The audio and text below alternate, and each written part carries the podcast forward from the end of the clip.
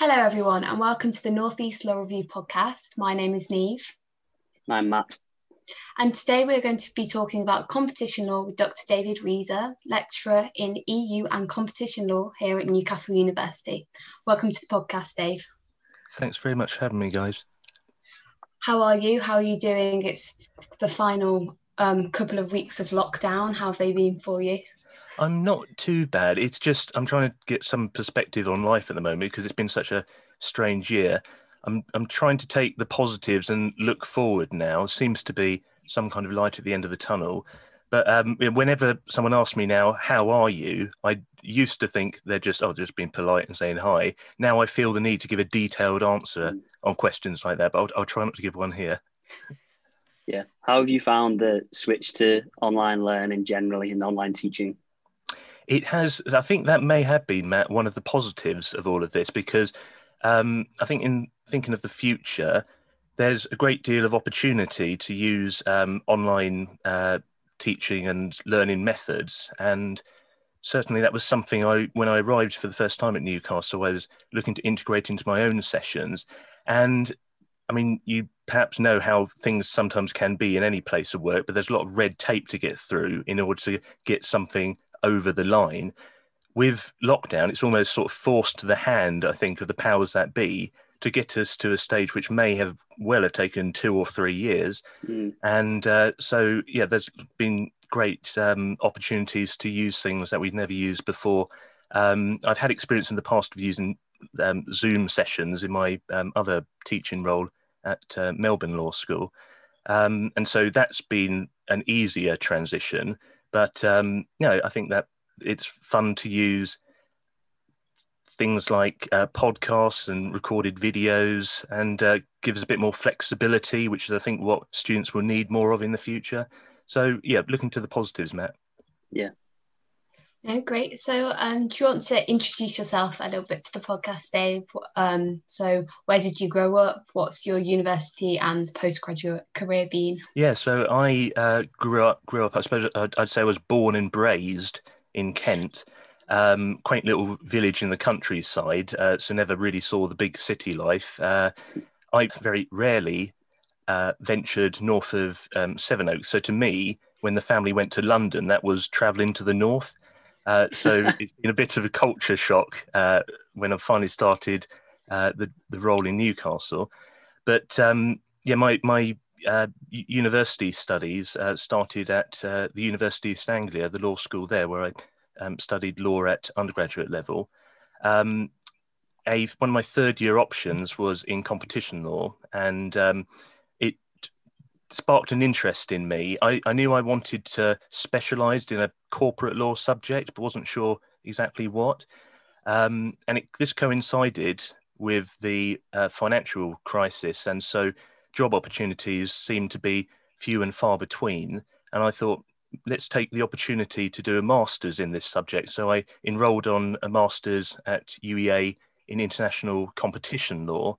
Um, that introduced me to the Centre for Competition Policy, which is a specialist physical body at um, the University of Anglia, um, one of the you'd say European leaders, I think, in um, competition research. Fell in love with the place, and yeah, things happened. So uh, ultimately enrolled on a PhD in competition law um, at um, the Centre for Competition Policy and at UEA um, Law School, and I have yeah, in amongst studying for and, and researching for the PhD, I also worked as a research associate and a senior research associate at the CCP. Finally left, finally, some people might say left in uh, 2018. Uh, and that's when I took up the role at the Newcastle Law School um, on a teaching contract, um, having been in research for quite a while. And um, that's, that's where I am now as a lecturer in law. Cool. I was just going to ask one quickly thing. You mentioned about um, studying the masters or going on to it in the period when there was the financial crash. Would because I feel like this is more of a question for personally. It's a similar sort of scenario at the minute in terms of obviously the economy and jobs and whatnot. Would you recommend doing a masters um, during this sort of period if as like a good step, sort of in a yeah, I guess we're in a period when there is short shortage of jobs? Um, I think that's a brilliant question, Matt. And I had um, the same question posed to me a few times at the end of last year, um, including from my some of my personal tutees. Um, my response was that uh, you know I'd never look to influence someone in terms of uh, you know say you must you must do a uh, a master's in law, but um, from my own experience, I had nothing but positive experiences on my masters at um, UEA, um, including me- meeting some people that really guided me through uh, my academic career so far. Um, uh, so, you know, people at uh, who were at UEA who have um, since moved elsewhere, like uh, Pinar Akman, who's now at the University of Leeds, and uh, Peter Whelan, also at the University of Leeds, who really um, took me under their wing in some respects um, to sort of guide me in my research. Um, equally, uh, people that are still at UEA, such as Andreas Stephan, Michael Harker, Morten Hviid, um, many others, um, and you know, who who acted sort of um, supervised parts of my PhD, and um, people like yeah, um, Sven Gallasch, who was at UEA, who's moved to Melbourne. These are people that you know I really owe a lot to, and I would not have met had I uh, not had the opportunity to undertake a um, a master's. Uh, when there, I say, didn't really seem to be that many jobs in the market. I also met uh, some of my best friends on the masters, and uh, remain very close to me to this day. I include my best friend amongst that. So um, I personally can say nothing but positive things about my experience.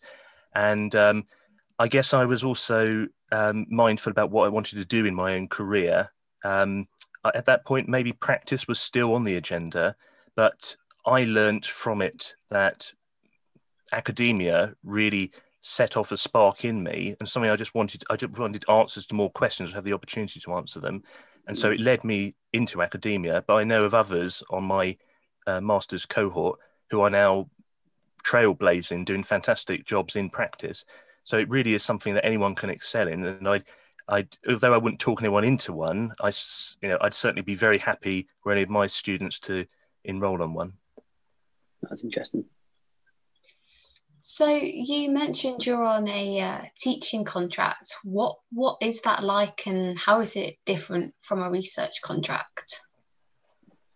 It's a lot of fun. Uh, so my, as I say, my background is and was purely in uh, research. Very very little teaching, um, short of maybe the odd lecture or seminar here and there.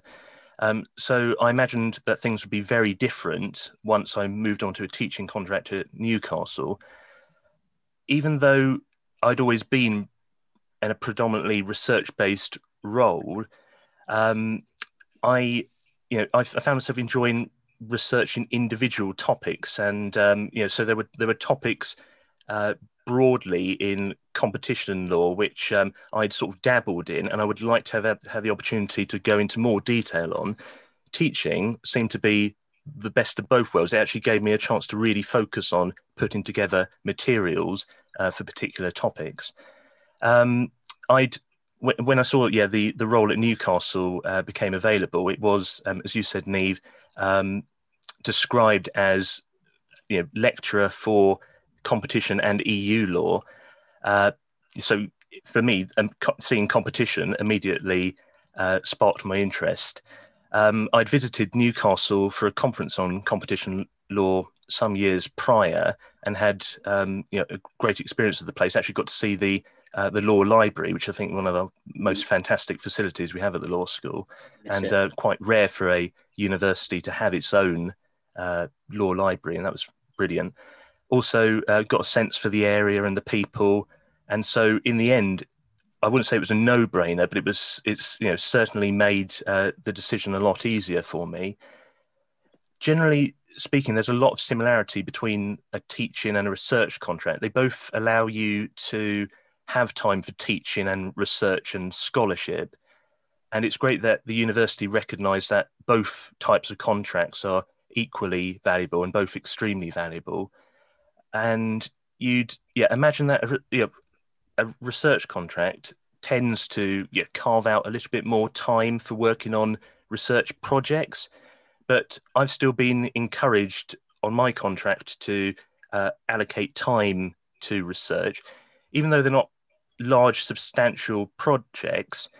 opportunities come along to put something together for a particular case or um, to comment on a shift in policy or a uh, piece of law reform, that's um, certainly tied me over. There's also been pieces of research I have in the pipeline which I've been able to publish since I arrived here.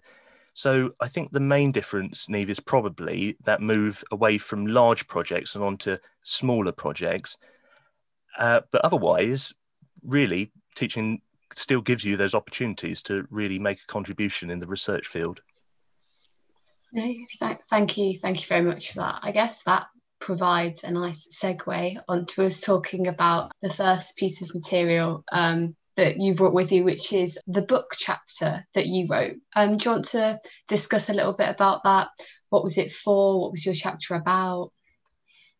Yeah, so this is uh, a book chapter for an edited collection, which is to be published by Oxford University Press uh, in 2021. And it's titled The UK Competition Regime A 20 Year Retrospective. And as the name suggests, it's a reflection on the past 20 years of competition law enforcement in the UK, mostly regarding enforcement under the Competition Act of 1998 and the Enterprise Act of 2002. My contribution is a chapter on the experience of merger control in the UK um, under the Enterprise Act. And in terms of what the chapter seeks to do, under the Enterprise Act, uh, it formally confirmed two things. The first is that mergers in the UK were to be assessed according to competition criteria rather than uh, public interest criteria. And the second is that in 99% of cases, uh, it would be competition authorities that are uh, applying the criteria and coming up with the decisions on whether a merger should be permitted or blocked or remedies should be sought. Um, that's rather than a politician taking that role, um, rather than the Secretary of State taking that role. So the chapter essentially seeks to review how successful that Enterprise Act regime has been um, how it, how it, successful it's proved to be in practice. And in practice, it has been largely successful, and it's um, seen as a positive uh, worldwide. Uh, the UK regime has had to be retuned somewhat. Uh, the biggest reform has been under the Enterprise and Regulatory Reform Act in 2013. This is perhaps what the chapter spends most time discussing. Uh, the Enterprise and Regulatory Reform Act uh, introduced new powers for the Competition Authority to prevent firms integrating their businesses while an investigation was still ongoing. That's a big issue in the UK because in the UK, there's no requirement for merging firms to actually notify the Competition Authority that they are merging. And what that leads to typically, um, in some instances, is a scrambling of the eggs. Uh, two firms begin to integrate their businesses. And as you know, with scrambled eggs, it's pretty tricky to unscramble them. This has causes a lot of headaches for um, authorities. So new powers are introduced to uh, allow the competition authority to uh, prevent integration whilst an investigation was ongoing. Uh, those reforms also revised time limits in order to streamline the merger process there are also mechanisms introduced that were supposed to make it easier for firms to propose so-called undertakings in lieu uh, of a merger being referred for more in-depth competition scrutiny.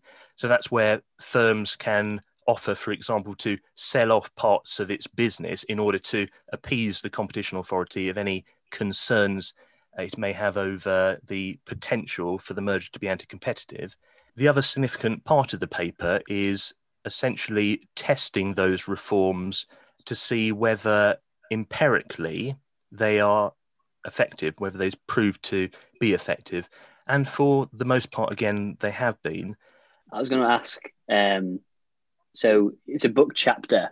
Um, and when I'm writing essays, even as an undergraduate student, sometimes I get a bit sort of anxious that I might have missed sort of uh, parts of because the actual topic, I'm a bit scared that I might have missed the things that just have to definitely be in there.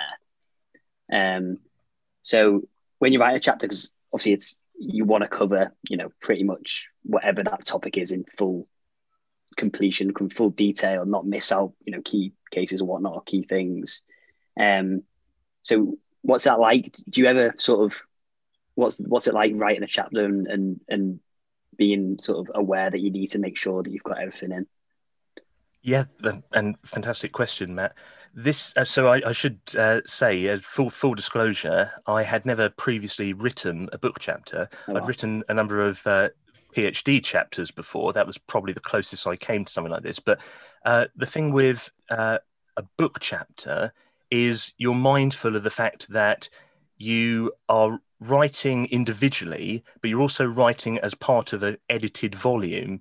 For the most part, the I mean, the really hard work is done by the editors themselves. I was really well supported by the editors. I can say a little bit more about that later. But with regards to your question about how really you go about scoping something like mm. this, you're you feel a little bit like a kid in the candy store when you are told to write on your specialist topic 14,000 words. So I could have cherry picked all manner of different issues, uh, but still, for a 20 year reflection on how mm. merger control has played out in practice in the UK, you could write an entire PhD on that. So I really had to be mindful about what I wanted to focus on. And for the most part, I think I wanted to have something that was timely, have something which, although was reflecting on the history, the modern day history of merger control, could be referred to in another 20 years' time by someone to get a feel for what the thinking, the prevailing views were like at that moment in time. So I wanted to really use this chapter as a snapshot. Uh, I'm very mindful of the fact that some of the things I will say in this chapter uh, make predictions which may very well not come true. Uh, the concerns I raise may very well not prove to be concerns at all. But I was dead set on articulating a uh, you know a clear perception of what life is like at this moment in time and what academic and practitioner thinking is uh, so that's probably where I geared my research to in preparation for the chapter, Matt. And beyond that, also uh, geared my my specific focus uh, in the in the chapter on. So I, I mean, we'll wait and see whether I did indeed achieve that. But uh, that's why I wanted I wanted the chapter to have more of a shelf life. So if I were to write with just crystal ball gazing in mind, then it's very likely that even by the time the uh, the book is published that some of my ideas may be outdated. But I think this is something which strikes that balance between historical reflection and then using that as part of the forward looking uh, account of how things may end up being. And build it, building on that, I guess. Um, you say it's been published in 2021, and by that point, we we the transition period um, between us, the Britain leaving uh, the European Union is going to end. How did this of like how did this change how you wrote the chapter if it changed how you wrote it at all? Yep, brilliant question, Neve. That when I yeah when I'm thinking about crystal ball gazing, I think as we all think about Brexit, uh, it's it's so difficult really to establish exactly what is going to happen.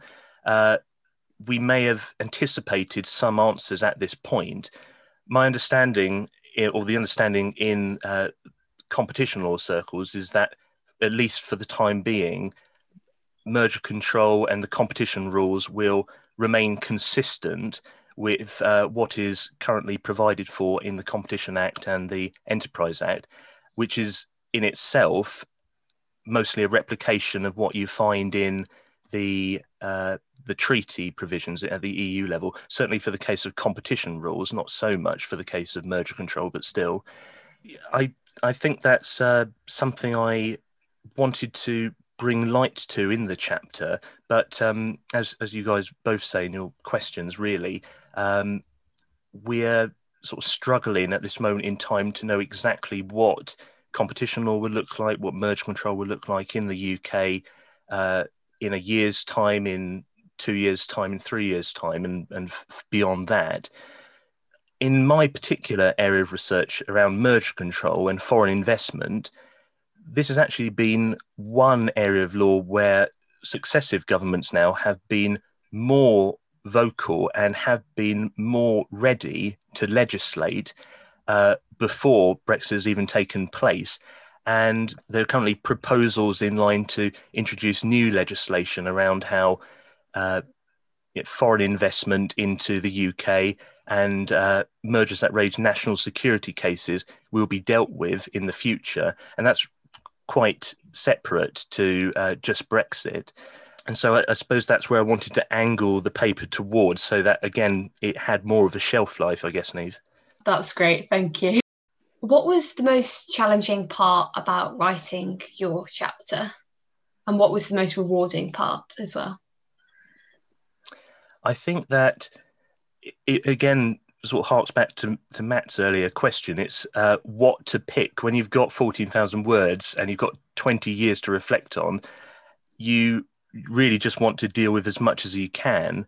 But um, I found myself scoping, rescoping, re-rescoping. The structure of that chapter changed 18 times because I, I know that because I have a, a version 18 document of the structure.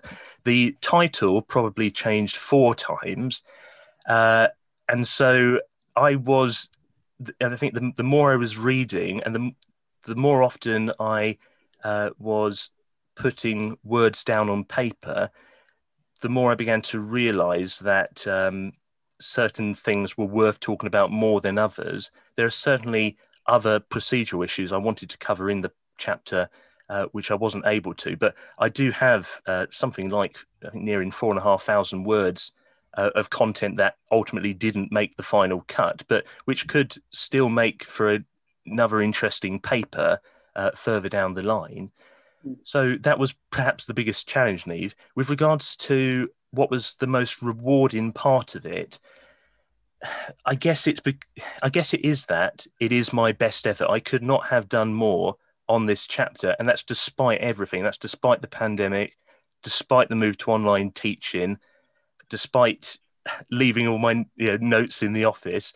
It was um, not the experience i initially intended when I signed up for the chapter.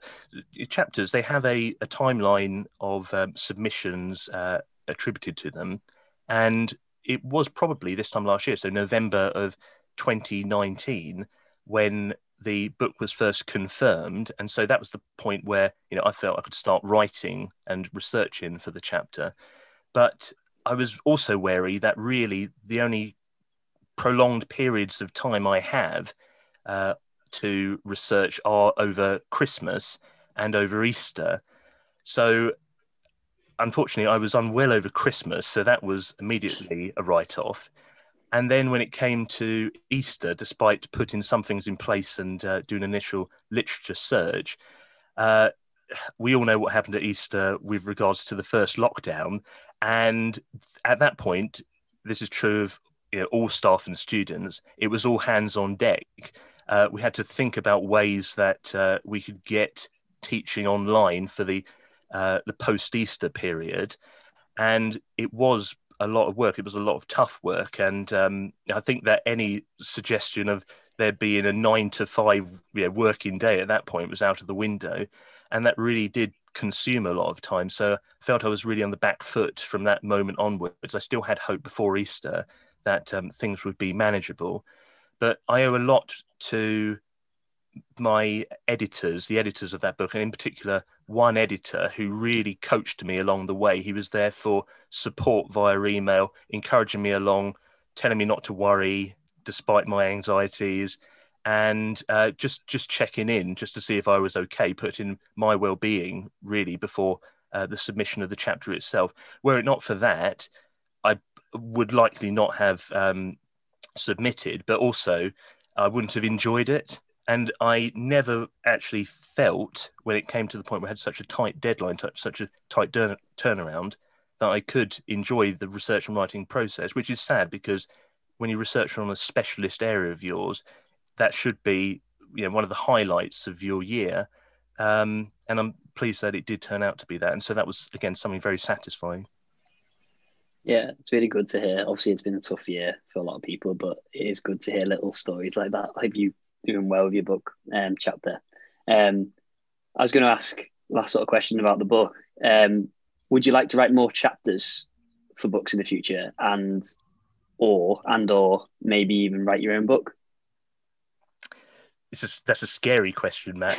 I think if you had you asked me that immediately after submission, when I probably slept for 36 hours, uh, I, my answer would have been different to the answer I'm going to give you. But now I'm thinking, you know, it is satisfying once you've got uh, you know, a large piece of work like that together. Um, and I call that a large piece of work. I mean, think about the editors and the uh, the work they have in compiling all of these. But yeah, for sure, you know, I, I, might wait a little bit of time uh, yep. before getting to the, onto the next one. But uh, I think that a book chapter it does give you a little bit more license over articles to um, engage with a sort of more plentiful array of issues. I think maybe perhaps, although not true across the board, uh, an article will give you the word count and the scope to maybe consider one or two legal issues in detail whereas um, you tend to get a little bit more license in, say, a 14,000 word uh, book chapter to, um, you know, just experiment with a number of different methods and um, go off on and set maybe potentially several different narratives in uh, different sections. So I think that um, my book chapter is probably three articles in one. It, they they are different snapshots in time, really. One being looking back, one being the present, and one being looking future, looking into the future with regards to writing my own book, I have attempted that a couple of times. And on both occasions where you sit down to write the proposal, um, my mind goes straight to thinking about, oh, well, I hadn't actually thought about that for a while. And within half an hour, I've got not a plan for a book chapter, um, but yeah, not a plan for a book chapter, but a plan for an academic article. And so on both occasions where I've sat down to put a proposal together, they have ended up with a few months later me having an article together to submit to uh, a journal. But ultimately, I'd love to have the discipline to not do that and to, yes. you know, uh, just to, you know, if I had an opportunity to carve out maybe just a little bit more research time, because I think when you're when you've got a big volume, like a big project like that of work to do as part of a book, um, I think a period of time, maybe or possibly a sort of sabbatical, to um, try and have a solid run at it uh, would be very beneficial. And so I will at some point get around to putting a well having a third attempt at putting a proposal together for a book. No, that's great. And I think that wraps up talking about uh, your book chapter quite nicely. Um, so I guess we can move on to your blog post, which um, will be linked in the description of the podcast. Um, so all our listeners can go and have a read either before we have a chat or just after the podcast. But, Dave, do you want to explain a little bit about the article when it was written and what it was about? So, yeah, it's, um, this is a blog post that um, I wrote a couple of years ago now. I mean, crikey, coming up to three years ago, um, at the beginning of 2018. Um, at the time, I was still working at the Centre for Competition Policy at UEA, and we have this fantastic blog um, at the Centre for Competition Policy, uh, the Competition Policy blog, uh, which is edited by Andreas Stephan and Bruce Lyons, who are both at the CCP. This particular blog post was related to a merger that was uh, taking place uh, between uh, Melrose, who are um, a company that are known for investing in firms and taking over firms that have fallen on hard times and then turning them around. So, otherwise referred to as turn um, turnaround firms. And um, they were looking to take over GKN, which um, is a very old UK company that has um, you know various histories and lines of uh, business attributed to it, but um, has contracts and links to munitions and uh, the defence sector. So, in the news at the time, there was uh, concern over the prospect of a firm which has its as its sole purpose really, uh, you know, turning around the fortunes of a firm, taking over a British institution, GKN, that had fallen on hard times. Uh, there was concerns raised over uh, you know, employment, over the pensions for workers, how Melrose would treat that, uh, treat those issues um, if the deal were to be finalised. Mostly, there was opposition from uh, Unite, the union, uh, with regards to workers' right, and they wanted some assurances from Melrose that uh, their, you know, the, the employees would be taken care of. But also arguing this point that because GKN had already established some links uh, with the the Ministry of Defence and it had uh, various defence contracts, uh, it may raise national security issues if Melrose were to take over GKN. Under UK merger control law, as I say, most of the time mergers are assessed according to whether or not they are going to have a substantial lessening of competition in the market. But there are a number of reserved public interest grounds under the Enterprise Act, which enable the Secretary of State for Business, usually, to intervene on the merger, to take it away from the Competition Authority, and essentially establish, looking at evidence of competition effects, looking at evidence of public interest, including national security, whether or not this merger should be allowed to proceed. And so this is the ground that um, the Labour Party and Unite were seeking to lobby uh, the government on that they should be looking to review this merger according to national security grounds. I'd, uh, because of Unite's role in this, m- myself being um, a fan of the Smiths, uh, I'd previously titled this blog post as Stock Pickers of the World Unite and Take Over which was unfortunately vetoed uh, by oh. uh, yes the, the blog editors, uh, which was unfortunate. I felt, but uh, maybe in uh, hindsight, it was the right uh, course of action because I think that if you Google GKN and Melrose, it's one of the top hits. so that's a, that's a positive at least.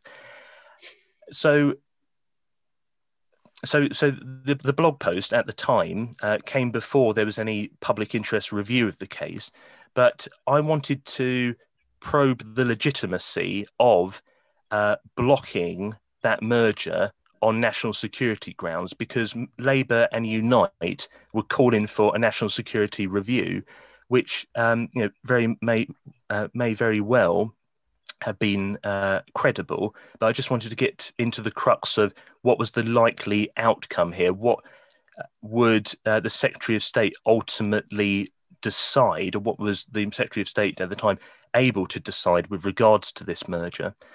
The other part of the blog post was attempting to use this as an opportunity to comment on foreign investment generally the Melrose GKN case is not uh, an example of a foreign takeover. Melrose is actually uh, a London based uh, firm, uh, although it does engage in a number of activities around the world. Um, but at the time, the government had introduced a green paper, shortly followed by a white paper, which was suggesting that more should be done to scrutinise foreign takeovers of UK firms on national security grounds. And I provide a little bit of comment on that, uh, which is associated with another paper, which I ended up writing a few months later. Thank you very much um, for that, Dave. I wanted to pinpoint um, the section where you spoke about public interest and public opinion. Um, you specifically talk about the um, Cadbury's acquisition by Kraft, which happened 10 years ago now, which seems scary because I remember it happening. I wasn't that old, but I remember it kind of shook it shook the nation that and I remember, I don't know whether it was just because I live fairly near Bournville, but it felt like everyone was going around and saying that Cadbury's didn't taste the same and that they were going to boycott the company. What problems do you want to clear that up? What were the actual problems surrounding the acquisition? Thanks, Steve. Yeah, no, I, I, I do. I personally think that the, the chocolate tastes different, doesn't it? it to me, it seems to. Um, you can. Alex is better anyway, in my opinion. I, I, reckon that um, know, we can sort of factor in the shrinkflation uh, phenomenon at the same time, but uh, I, I, definitely feel the chocolate tastes different. But yes, um, that when when thinking about foreign takeovers in the UK context, probably the most famous one or infamous one, if you will, is the acquisition of Cadbury by Kraft. Cadbury is what you would call, um, in uh, the literary term, a crown jewel firm. There's a lot of goodwill attributed to it. Um, and so the second that there's any interest in a firm that can be classed as a crown jewel firm being taken over by uh, a firm from another jurisdiction, it ca- you know, has caused unrest. So I think that from well this my my, my personal view and I'm, I think this would be shared by a number of people is that you can probably trace back skepticism of foreign takers in the UK to that particular uh, case of Kraft Cadbury um, it involved as I say an instance where you have yeah the crown jewel firm Cadbury who at the time was uh, in the midst of deciding on the future of some of its operations and its viability, uh, this included considering whether or not to uh, continue operating at the Somerdale uh, plant. Uh, so, a lot of concern about potential redundancies there. Uh, then you have a large US firm, uh, Kraft, who come in, they, they launch a bid and there was an initial outcry, obviously, because of um, the the fact that you know Cadbury was would no longer be in British ownership were this to uh, this deal were allowed through. But to sweeten the deal, I do you know I, I just reluctantly said that that wasn't meant as a pun, but to to sweeten the deal, um, Kraft committed to keeping this uh, this factory open and so that would have the effect of saving a number of jobs. Once the takeover was concluded, uh, that's the point where Kraft really got sight of the books and actually saw that uh, keeping the Somerdale plant open was unviable. And so the factory did ultimately have to close down.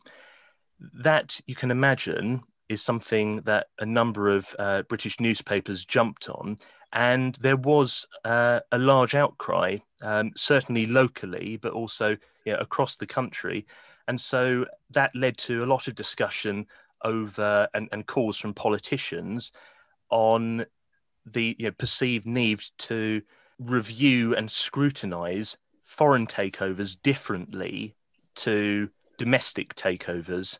We're just going to sort of wrap up that the questions on the blog um, by asking has there been any development since the blog? Um, have there been any notable mergers? Yep, um, very good question, Matt. Uh, so there, there has been developments in, from the blog in the sense that uh, the merger between Melrose and GKN did indeed take place. Uh, it was subject to an in, public interest intervention by the Secretary of State. Um, but no national security concern uh, was found. There was there were commitments made by Melrose to ensure that uh, well, you're sort of essentially committing to um, issues in relation to investment in pensions, keeping the headquarters of Melrose in the UK, not selling off parts of uh, GKN for a, a, particular period of time uh, which again is something that um, Melrose had as part of its tur- turnaround activities done so in the past to essentially you know, turn around the fortunes of a firm and then sell to the highest bidder, um, which was its um, uh, modus operandi usually. Um, more recently, I'd caught in the news that Melrose is now beginning to engage in discussions around um, divesting parts of uh, GKN um, I'd read an article, a news newspaper article, not too long ago, which um, seemed to suggest that were negotiations between uh, Melrose and a US investment firm. And so it seems as though it's playing out as anticipated, um, but I'm not entirely certain uh, at this stage uh, to what extent GKN will uh, you know, be sold off um, for the, the sum of its parts. Um, more mergers are now subject to national security investment, and that's been because of recent changes to the Enterprise Act, which allow for mergers in certain sectors, usually uh, digital sectors, uh, to be reviewed, uh, even if they're very small mergers. Um, previously, there was a requirement in those sectors and across all sectors um, to meet certain turnover thresholds, including um, a uh, aggregate turnover of 70 million pounds. Uh, I think that's been reduced to 1 million pounds under the reforms for these particular sectors. These are all feeding into something which has been on the agenda for a while, which is the National Security and Investment Bill, which was set to be uh, tabled this year, but I think that um, it's been pushed down the road because of um, obviously other pressing concerns that have uh, uh, maybe taken priority. But that should be released at some point in 2021, I would imagine. And that is supposed to uh, bring together the reforms that have taken place more recently with regard to ensuring that national security review captures a broader range of mergers and that as such will apply to a broader range of foreign investments. Uh, but it also stands to uh, take on a number of more substantive provisions, and uh, we're yet to hear exactly what those will look like. My hope is that uh, the bill will give greater thought to the decision maker who is actually making the final decision whether or not a, um, a particular merger should be blocked or permitted on national security grounds, because it seems to me a, a true conflict of interest for uh, the business secretary to have the responsibility to do that and also to negotiate uh, deals as part of the industrial strategies. No, thanks, thanks for that, Dave. Um, yeah, so I'd like to finish by thanking Dave um, for coming on to the podcast today. Hope you've enjoyed it. Um, been it's been really good to talk to you. Yeah, it's been really good to talk to you. Some really interesting stuff there, and it's been good to hear about your um, career, I guess, especially now that you're teaching me and Neve. Um, so thanks for coming on. Um, and thanks everyone for listening. Um, and if you are a legal academic or professional who is interested in getting involved and being a guest on the Northeast Law Review podcast, please email nelr at newcastle.ac.uk. Um, and yeah, thanks for myself. Uh, thank, thank you very much, Dave, and thanks everyone for listening.